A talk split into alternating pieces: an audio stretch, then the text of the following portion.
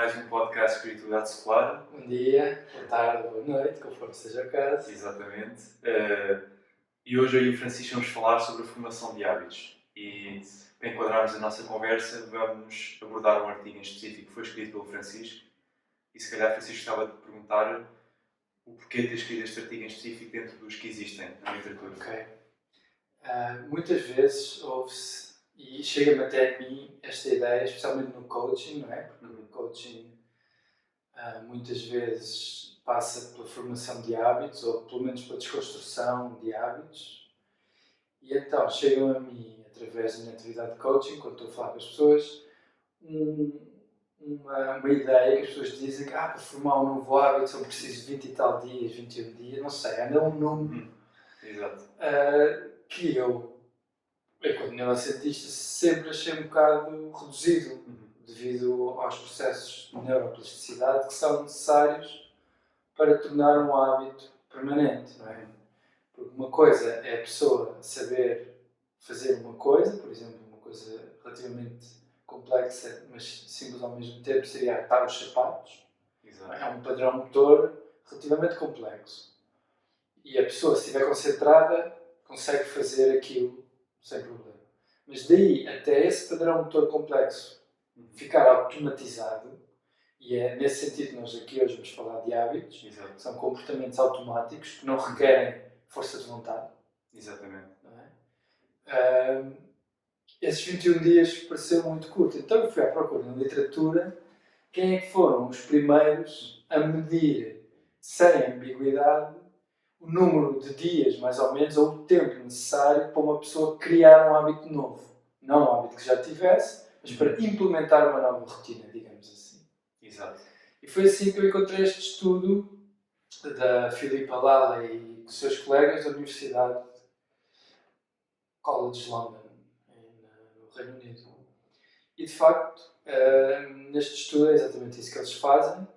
O nome do estudo, traduzido em português, é como se, como se formam hábitos, Exatamente. uma modelagem de formação de hábitos no mundo real.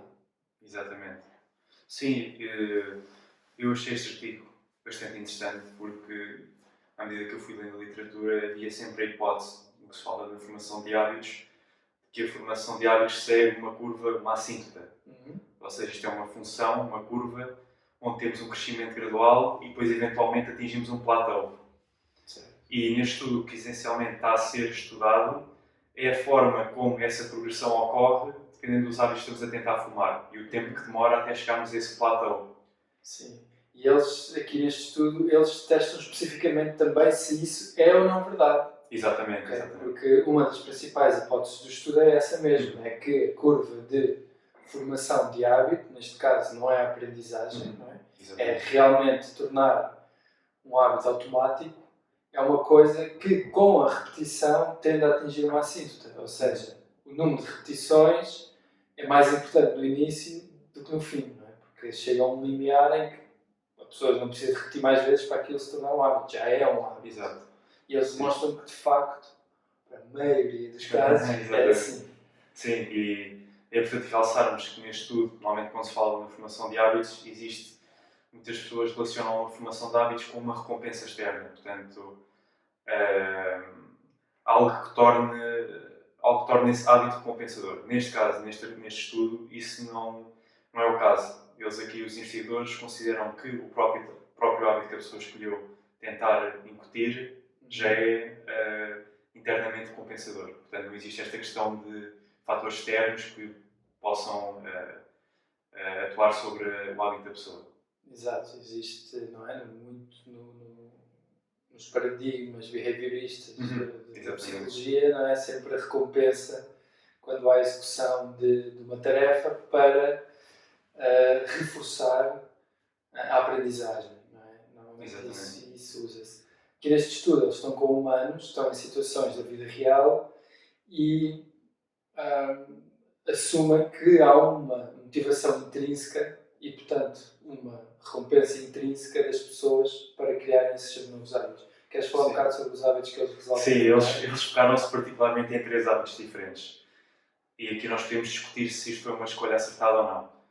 Estes três hábitos, hum, portanto, têm que ter as seguintes condicionantes, que é, tem que ser algo que as pessoas já não, que as pessoas não faziam, o hábito é da, é sua própria escolha novo, é uma coisa nova. Um, tem que ser atuado perante um queue, um queue que acontece todos os dias, portanto, tem, e tem que ser atuado uma vez por dia.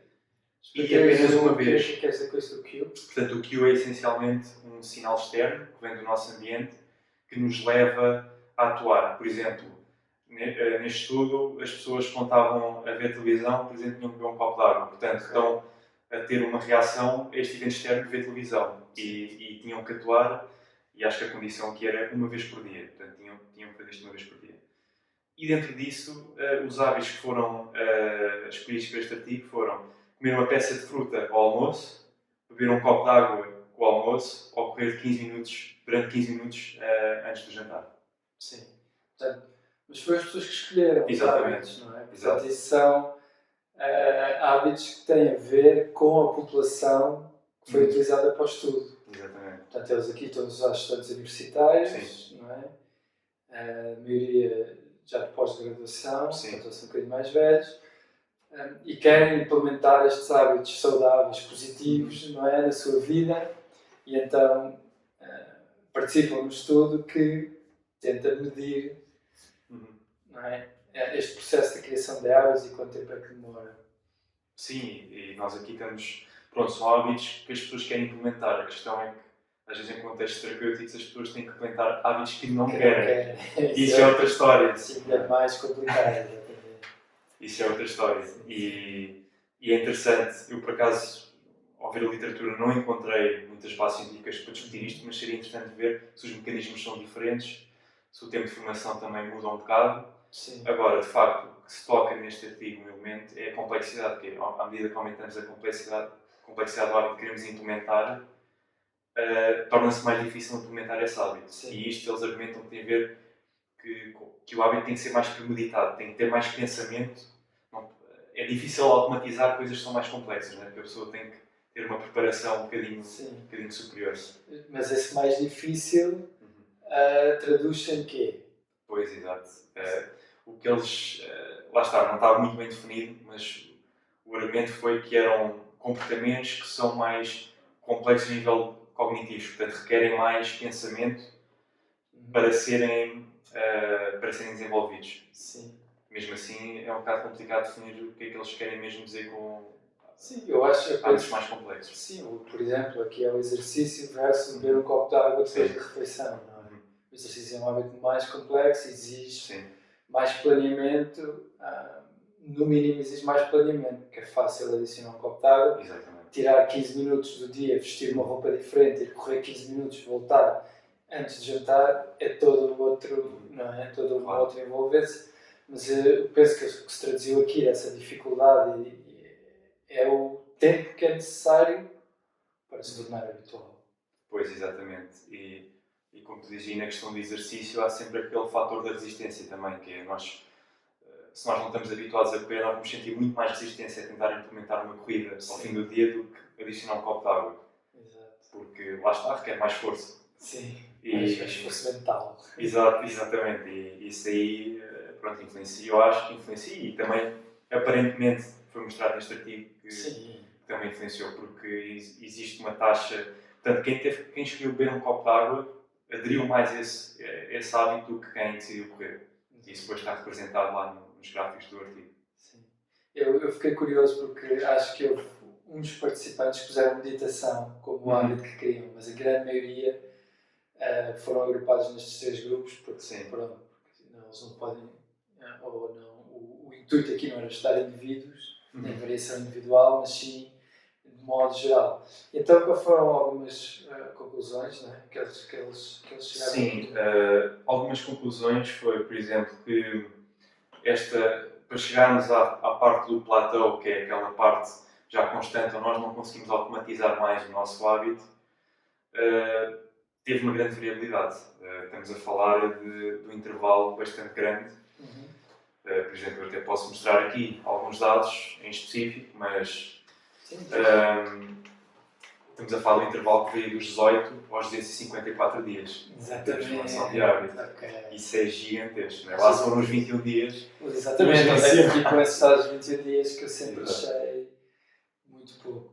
Isso, pronto, isso, isso mostra mais a variabilidade que há entre as pessoas, porque é todo, todo, todos os grupos juntos, todas as pessoas juntas. Esse é o intervalo. Houve pessoas que conseguiram estabelecer um hábito uhum. em 18 dias e houve pessoas que estabeleceram um hábito mas demoraram 128 dias. É? Agora, se nós formos ver por categorias, é? eles também mostram que o hábito em média, ou mediana, é? porque são populações não, não, que não seguem uma distribuição normal, uhum. portanto, eles. já não me lembro dos números de cor, mas o, o ver, eu acho que a comida era por volta dos 20 e tal dias. Exatamente. Não é? Ou beber mas já o exercício físico, ou seja, uma rotina mais complexa, um hábito mais complexo, já eram por volta dos 90 Exatamente. dias, não é? Sim. E aí, esse número, com o que uh, se sabe de plasticidade neural, uhum. faz muito mais sentido para mim. Porque, pronto, isto tem animais, vou presumir que é humanos não seja muito uhum. diferente, mas quando uma pessoa tem um padrão motor, não é? agora vamos falar um hábito como sendo sempre um padrão motor, uma ação que a pessoa faz, okay? sem uh, incluir aspectos cognitivos ou emocionais, não é? simplificando um bocado. Este padrão motor, há uma parte do cérebro que é de início responsável por ele, não é? Uh, que é no estriado, numa parte do estriado, e à medida que esse, que esse padrão vai sendo repetido, repetido, repetido, parece que o foco de células necessárias para executar esse padrão muda uhum. para outra parte do estriado. Um, e conhece isso muito bem até a partir dos estudos de adição e de vício uhum. nas, nas, nas, substâncias. Estudou-se muito bem como é que uma, uma ação que de início é aprendida passa a ser habitual. Um, e esta mudança no cérebro, de sítio do cérebro onde esta ação, digamos assim, está guardada, eu não sei se é, se é muito correto falar deste modo, mas para termos uma Sim. ideia, uh, demora tempo. É, porque os processos biológicos requerem tempo. E, e, então essa formação de hábitos, mesmo que os humanos sejam super máquinas de aprender, que somos, uh, tem que demorar tempo. E esses 90 dias, para mim, são, são estão mais de acordo com a minha experiência pessoal, com a experiência que eu tenho visto de outras pessoas que tentaram estabelecer uhum. hábitos na sua vida e também com a literatura animal de, de, de plasticidade dos Sim. animais. Sim, também concordo com essa visão. A nível pessoal, eu sinto que 21 dias às vezes não é o suficiente.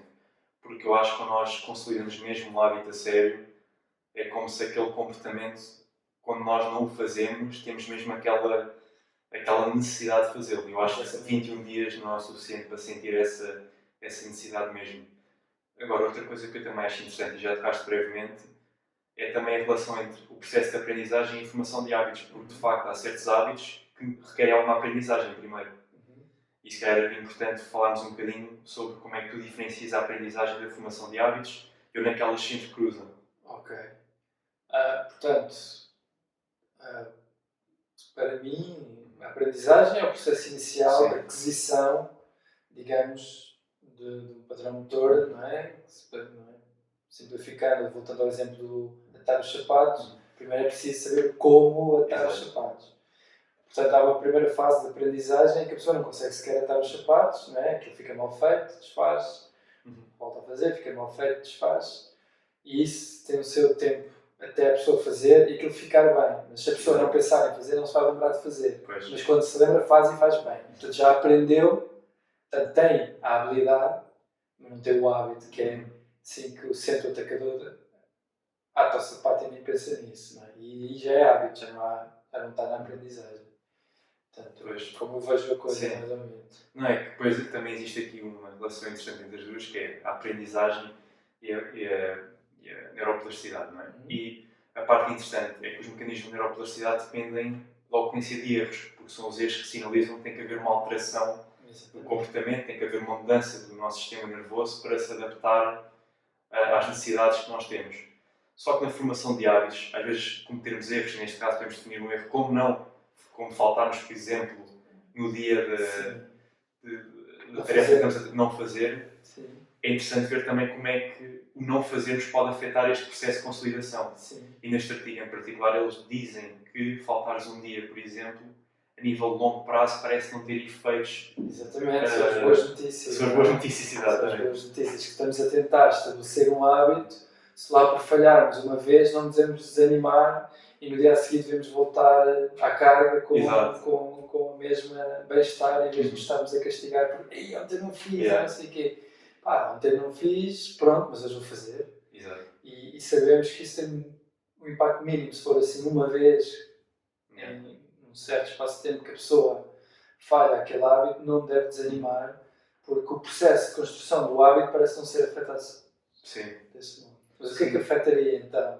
Pois, exato. Eh, eles aqui não exploraram muito quantos dias é que é preciso Sim. faltar para, não, para de facto fazer moça. E depois Sim. também outra, outra ideia que é, a partir do momento que tu supostamente chegas àquele platô abstrato onde estás totalmente consolidado o teu hábito, o que é que é preciso fazer para perderes essa. Para, para Quanto tempo é, é que tens que passar sem repetir a ação Exato. para depois, eles também não entram nesse yeah. aspecto.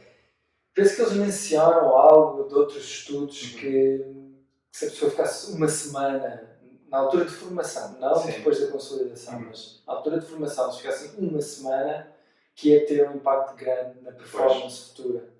Mas que não era a mesma coisa do que a criação de hábito. Portanto, como pois. dizes, eu acho que é, é um, um capítulo interessante para estudar. Sim, sem dúvida. E depois também podemos pensar quais são os obstáculos quando nós estamos a tentar formar um hábito. E houve um estudo muito interessante do, do Alexander Rotman, em 2000, que falou um pouco sobre uh, que muitas pessoas acabam por não considerar os seus hábitos porque percebem-se que a expectativa que tinham das sensações que iam sentir, portanto, questão de valence, como se diz em inglês, uh, o valence que iam sentir uh, ao executarem aquele hábito, não era nem perto do benefício que eles achavam antes de o fazer. Ah, pois. E isso, e isso aplica-se a muitas coisas. É, Também é interessante no campo, no campo do vício. De, quando nós queremos corrigir algum comportamento, muitas vezes utiliza-se o mindfulness naquele sentido de, de nos uh, tomarmos conhecimento que afinal aquilo não é tão recompensador. Sim, não? exatamente. Mas isto também pode funcionar no, no campo oposto. O, o, há, há estudos muito interessantes especialmente na parte, penso que é na psicologia positiva, em que eles veem que nós somos muito maus a estimar recompensas, Exatamente. o quão bom vai ser ter alcançado algo no futuro. Somos particularmente maus a estimar isso enquanto humanos e também somos particularmente maus a estimar o quão mal as consequências de alguma coisa vão ser. Yeah. E então eles fazem estudos interessantíssimos com estudantes em que perguntam, não é? Que se tu tiveres um 90% no teste, quão bem é que achas que vais sentir, e se chumbares no teste, quão mal é que achas que vais sentir, uhum. e medem. E depois vão e medem realmente depois do evento acontecer, do teste dos estudantes receberem a nota. E nunca, nunca é tão bom ter um 90% uhum. como eles achavam que ia ser, e nunca é, é tão mal chumbar uma cadeira como a pessoa acha que vai ser catastrófico. Uh, portanto, o cérebro humano isso é uma Parece... essencial a nível da saúde mental, isso é uma mensagem que vale a pena mesmo Exatamente. passar, porque isso revela muito do que o pensamento de acharmos, ah, se nós chegarmos àquele ponto, se eu conseguir isto, a minha vida vai ficar solucionada, vou, pá, vou ser muito feliz, sei lá o quê. Isso é preciso, essas crenças são precisamente aquelas que também nos levam a patamares eh, mais críticos na nossa saúde mental. É acharmos que estamos, estamos sempre atrás de alguma coisa. Uhum como o Alan Watts dizia, estamos numa corrida de ratos. Estamos Exatamente. ali todos a tentar chegar a um sítio que não vamos chegar daquela sim, forma. Sim, sim. É, exatamente. A, a recompensa futura uhum. nunca é tão saborosa como nós pensamos que vai ser e, de facto, isso é um, uma das grandes causas do mal-estar geral na sociedade, não é? Sim. Põe-nos sempre atrás de mais, mais, mais, mais e, e, e há sempre mais, portanto nunca chegamos à satisfação. Yeah. Bom, aí há, exatamente, já referiste o mindfulness, ajuda a mitigar isso. Sim. É de vários modos, mas para mim, por exemplo, um modo que o mindfulness me ajuda a, mindfulness me ajuda a mitigar isso é por aprender a desfrutar, a saborear da coisa no momento, Yeah. não é? Aproveitar, epá, estou a tomar um banho, pá, mas deixa-me lá mesmo desfrutar este banho, porque o resto do dia Yeah. pode não ser assim tão bom. Ah, coisas simples, ou, ou a, a nossa refeição, Uhum. ah, de repente desfrutar realmente aquela refeição sem Yeah. estar a fazer outra coisa ao mesmo tempo. Yeah. Ah, Pois é, é isso. É, eu acho que, pronto, e outra pergunta que nós também podemos fazer, que é aquela questão de, ok, nós aqui neste artigo estamos a estudar como é que nós podemos adquirir um hábito através de um comportamento nosso. Temos que fazer alguma coisa para ter este hábito. Mas como é, qual, é, qual é que é a diferença quando nós estamos a tentar deixar de ter esse hábito? Por exemplo, temos um hábito negativo, sei lá, sim. comemos bem bolachas, não é assim. Sim. Cada vez que estamos ansiosos, comemos, exato, comemos mais, por exemplo. E aí o mindfulness também pode ajudar em ver como é que esse incremento na tua, na tua ação resulta, na, na verdade, em maior eh, insatisfação. Exatamente. Yeah. Sem dúvida. Aí o mindful, exato, ajuda, como estavas a falar, em avaliar a valência da tua emoção, Yeah. se ficou positiva ou negativa depois de fazeres este ato. Ah, e quando, quando é um, um hábito prejudicial, normalmente, se olharmos objetivamente para como aquilo nos faz sentir, faz-nos sentir mal. Mas quando ainda não fizemos, queremos fazer, queremos Yeah. fazer, queremos fazer. Yeah. É? E, há, e, há, e há estudos muito interessantes, por exemplo, de mindfulness e deixar de fumar. Ok. Que é, pronto, eu fui fumador muitos anos Uhum. e de facto é, é, é uma experiência interessantíssima para quem é fumador. Quem não fuma, não vale a pena fazer esta experiência, mas é tentar fumar um cigarro mindfully. Ou seja, Ok. fazer mindfulness de fumar um Yeah. cigarro. Absorves mesmo aquilo que estás ali a sentir. Estar mesmo presente Yeah. com as sensações. Yeah. Ah, e as sensações é cheira mal, sabe mal, é desagradável, porque se te focares exatamente nas sensações do cigarro, exatamente como elas são naquele momento, é desagradável. Yeah. Yeah. E não há volta a dar. Yeah. Ah, portanto, é interessante para quem fuma, fica, fica a sugestão. Yeah. Tentar se concentrar em fumar o cigarro, só em fumar o cigarro sem pensar em mais nada, Yeah. a não ser que seja fumar aquele cigarro. Yeah. Pois é, é por isso que a interocepção é tão importante, não é? Temos aquela, aquela emoção mesmo das nossas sensações, é, Sim. porque isso sinaliza para o cérebro tem que haver alguma alteração, alguma mudança. Não é? Uhum. E isso é mesmo muito importante. Depois também há sempre a questão da gratificação instantânea, gratificação imediata, que é que nós queremos fazer comportamentos onde somos recompensados rapidamente, Sim. depois de o fazermos. Exato. E, e depois é interessante, quando nós comparamos hábitos também, que hábitos é que nos vão oferecer recompensas mais a curto prazo e quais é que vão ter recompensas mais a longo prazo e qual é que será a diferença também na consolidação deste hábito. Isso também é algo muito interessante. Não consegui encontrar muita informação na literatura sobre isso, mas era algo, era algo interessante estudar no Sim. futuro e, e ver quais são as diferenças aí também. Sem dúvida. Sim, penso que aqui é, é, é muito rico. É campo muito rico. Penso que há muitas coisas a ser estudadas normalmente em termos de, de habilidades altamente complexas, Uhum. como, se aprendem, mas, na formação, mas no estabelecimento de um hábito pare- parece que há aqui uma, uma, uma pequena lacuna. Que este, que este artigo vem, por Sim. exemplo, comatar, não é? Que eles são os primeiros a, a medir seriamente quantos dias Yeah. é que demora a formar um hábito. Isso, de facto, esta teoria da, de que há uma assíntota que se atinge, que é uma curva assintótica que modela este processo de estabelecimento do hábito, em vez de ser uma curva linear, não é? quanto mais repete, mais rápido se aprende.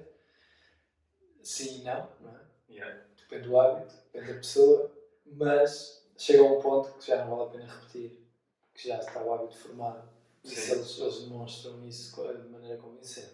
Sim, e, e na questão dos hábitos, eu acho que também poderá haver uma curva de tolerância, que é nós podemos chegar a um ponto onde, à medida que repetimos mais aquele hábito, parece que estamos a tirar menos recompensa. Portanto, estamos a, e às vezes é isso que também nos impede de considerar hábitos, que é vemos cada vez menos valor Uhum. na repetição daquilo. Isso aconteceu parcialmente com a respiração. Sim. Com a respiração, aquela hiperventilação do Wim Hof, que é da primeira vez que eu fiz, fiz parecia que estava na estrela, aquilo era uma sensação.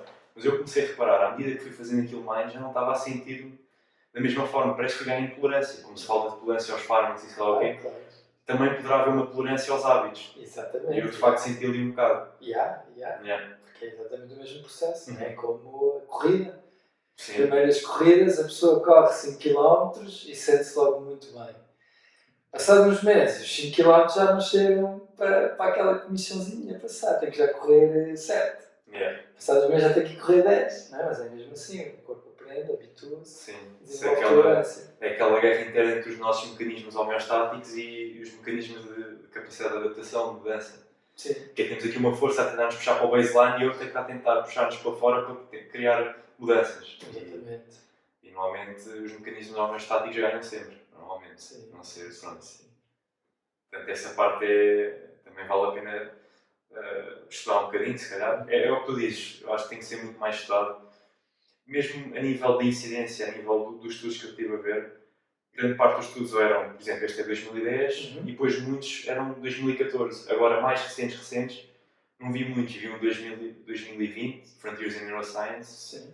mas não, já eram outras coisas, já não estava, não estava mesmo naquela questão Sim, fundamental é, de é, formação de hábitos. como, todo, como todas as atividades humanas, a ciência também é de modas. E Yeah. há- E, há, tópicos que entram, entram e saem de moda, e então há mais ou menos investigação nesse, nesse tópico em certas décadas do, do que noutras, não é? Yeah.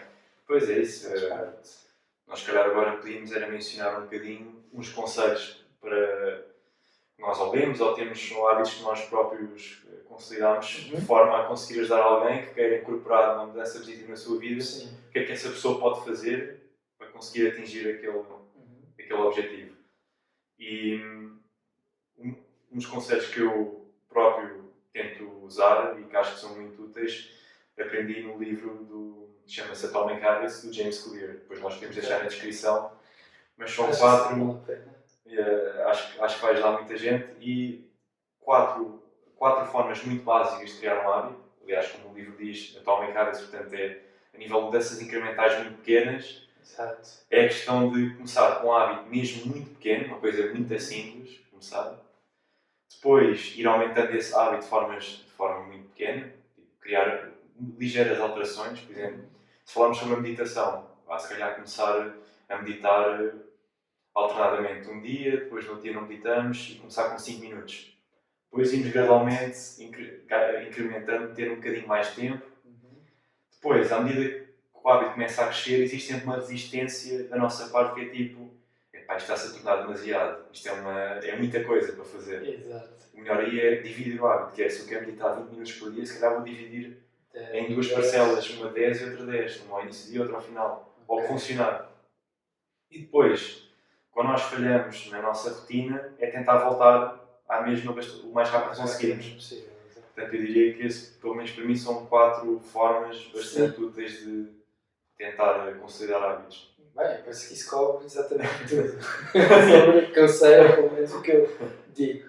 O, o hábito que eu implementei mais recentemente e que me tem dado mais frutos e que eu recomendo a muita gente tem a ver com o Hof, como referiste, temos que fazer um episódio sobre Temos que fazer, é. Ahm, mas é não na parte da respiração, na parte do frio, que é tomar Boa. banho de água fria depois do banho normal. E para mim ah, revolucionou muita coisa, parece que é uma coisa tão insignificante, mas que me permitiu implementar uma série de outros hábitos. Portanto, isto é um, eu chamaria isto é um hábito-chave, porque dá, abre tampa. ah, exatamente. Permite a pessoa ter outra disponibilidade, pelo menos a mim, ou pessoas como eu, que têm dificuldade em pensar de manhã, por Yeah. exemplo. Que eu acordo de manhã sempre com um nevoeiro mental Yeah. grande. E até chegar, a, ou tem que se passar um certo número de tempo, ou tem que beber café, ou qualquer coisa. E o banho de resolve esse problema logo instantaneamente. E fico logo pronto e com disponibilidade para tudo. E a maneira de estabelecer esse hábito foi exatamente os modos todos que tu Yeah. disseste, Yeah. devagarinho, incremental, Yeah. primeiro só um bocadinho, depois só um certo, primeiro só não, não era todos os dias, era quando estava com coragem, depois era, não era totalmente, era só um bocadinho, e assim fui, devagarinho, devagarinho, devagarinho, até chegar. Não, o meu objetivo na altura eram 3 minutos debaixo de Três água fria, Pois. depois de ter tomado banho quente, portanto, Yeah. porque, eu porque eu, devido à minha pele, estava também Uhum. interessado nos benefícios da pele, que são fantásticos. E começas sempre com o banho quente, então. Primeiro, Tomo sempre o meu depois. banho normal ok. quente, depois. para estar lavado, depois no fim, Ok. tudo para o frio, Fixe. esperar que a água fique fria e voltar a pôr-me debaixo. Mas isso é, pá, isso é muito interessante. Esse conceito que estás a dizer agora. De escolhermos um hábito, depois abre a tampa para outros. Exatamente. Isso é fantástico. Isso é Por acaso é um conceito fantástico. E, e, recomendo especialmente a pessoas que estejam com sinais de depressão. Uhum. Okay? Porque o que este choque frio faz é estimular a libertação de noradrenalina e de adrenalina. E nós sabemos que na depressão há uma. A depressão é, é um, é um fenómeno complexo, mas há uma componente de letargia na depressão, não é? Que é aquilo que as pessoas não querem sair da cama. Yeah. Elas dizem, epá, estás deprimido, mas vai fazer mesmo e vai ver que isso passa. Está bem, mas a pessoa está deprimida nem sequer consegue sair da cama para ir fazer aquilo que lhe faz bem. Yeah. Não é? Tanto que as, as primeiras fármacos para os primeiros antidepressivos foram descobertos através de investigação para medicamento de pressão sanguínea, aumentar yeah. a pressão sanguínea, através da noradrenalina. Uhum. E esses primeiros fármacos eram fármacos que atuavam ao nível da noradrenalina para pôr as pessoas a mexerem-se mesmo tendo depressão, porque isso é logo uma grande vitória. Sim, sim, sim. Mas pronto, os fármacos tiveram esses efeitos secundários e yeah. hoje em dia existem também com as suas limitações. Mas o banho frio não tem efeitos secundários yeah. negativos desde que a pessoa a seguir se aqueça apropriadamente yeah. e desde que não prenda a respiração. Acho muito importante. Mas há essa libertação de noradrenalina logo de manhã yeah. e que põe o sistema todo a funcionar melhor. Pois. Eu recomendo vivamente, vivamente. Sim, e fisiologicamente também faz muito sentido, porque tu quando tomas um banho de água fria ou quando praticas hiperventilação, estás essencialmente a pôr o teu corpo num estado de stress uhum. controlado. Exatamente. Estás a habituar o teu corpo a lidar com o stress. E depois isso aí atuam mecanismos fisiológicos que depois, quando tu estás numa situação estressante, existe já uma, uma aclimatização maior. Sim, já que falamos aqui disto, o stress agudo é bom. Exato, exatamente. O stress crónico é mau. Mas o stress agudo é bom, torna-nos mais fortes. Sim. É como, é como tudo, até mesmo a própria neuroinflamação que se fala muito. Uhum. Se for em forma aguda, ali curta, em curtos espaços de tempo, é essencial para a neurogênese, para a criação de novas sinapses. No entanto, o que nós não queremos é esses estados prolongados de neuroinflamação, depois luta em morte neuronal e entre, entre outras coisas, não é? Uhum. E, e é como tudo, eu acho que mesmo nós nos hábitos temos que criar hábitos que nós sentimos que, se, que sejam benéficos, não, também não queremos ser obsessivos, não é? Sim. Porque isso também é algo importante, que é quando tu, tu podes criar hábitos que depois limitam-te um bocado a tua vida, não é? Claro. No sentido que, ok, eu não fiz o hábito, agora pumba. Começa uma desordem, um caos, descarrila tudo. E é importante conseguir surfar essa onda. Sim, não, não, isso é não nos levarmos muito a sério. Yeah. é, que amanhã é mais um dia Yeah. é, e hoje pode não ter corrido muito bem, mas foi só hoje, amanhã Yeah. é outro dia. Exato, exatamente. É, pá, é daquelas coisas que nós abordámos um bocadinho antes de gravarmos o podcast, que era, seria interessante saber o tipo de personalidade que estas pessoas tinham do, Ah, do estudo e como é que sim. isso implica na formação de hábitos. Isso seria giríssimo, ter mais informação não é, sobre a amostra. Sim. Ah, sim, mas é difícil. É difícil, É difícil quando vais fazer um estudo psicológico. Tens montes de parâmetros que vais tentar eh, controlar, mas ficam sempre coisas Yeah. de fora não é? Yeah. que, que, que trariam uma outra riqueza no Yeah. estudo. E depois ia iniciar uma guerra também entre os psicólogos, né? Qual, é, qual teste é que vamos escolher? O Big Five, o Briar Mix? Sim, Existe questão aí. das personalidades Pois aí, exato. é outro tópico. Já era outra guerra também. Sim, sim, sim. Yeah. Mas, mas pronto, acho que espero que tenham gostado. A não ser queira dizer mais alguma coisa, eu Não. acho que cobrimos bastante, bastantes frentes. Penso que sim, eu estou muito divertido. Acho que agora tenho. Foi importante para mim falar deste artigo porque é um artigo que realmente vai tentar pela primeira vez medir e dissipa esta questão que se ouvir os 21 dias ou 20 e não sei que dias. Não, por exemplo, no caso do exercício físico, para estabelecer uma rotina são 90 dias. Yeah. E, dependendo da pessoa, não é? Isto é um valor mediano. Yeah. Mas, pronto. E- Não é uma fórmula única. Criar hábitos não, é uma não fórmula é uma única. fórmula única, mas existe repetição sempre. Yeah. Exato, exatamente. Yeah. É isso. Pá, espero que tenham gostado. Se calhar isto vamos falar, vamos falar outra vez no futuro. Sim, isto é um tópico que, que, que vai ser artigos novos, a literatura vai coaching. mudando. Exato. Exato. Mas pronto, espero que tenham gostado. Uh, escrevam nos comentários uh, coisas que nós podemos melhorar. Nós estamos sempre à procura de formas diferentes de melhorar o nosso podcast. E, e pronto, até uma próxima. Não se esqueçam de pôr o like e subscreverem ao canal se gostarem dos nossos conteúdos. Exatamente. Até uma próxima. Então vá, mal. Até uma próxima.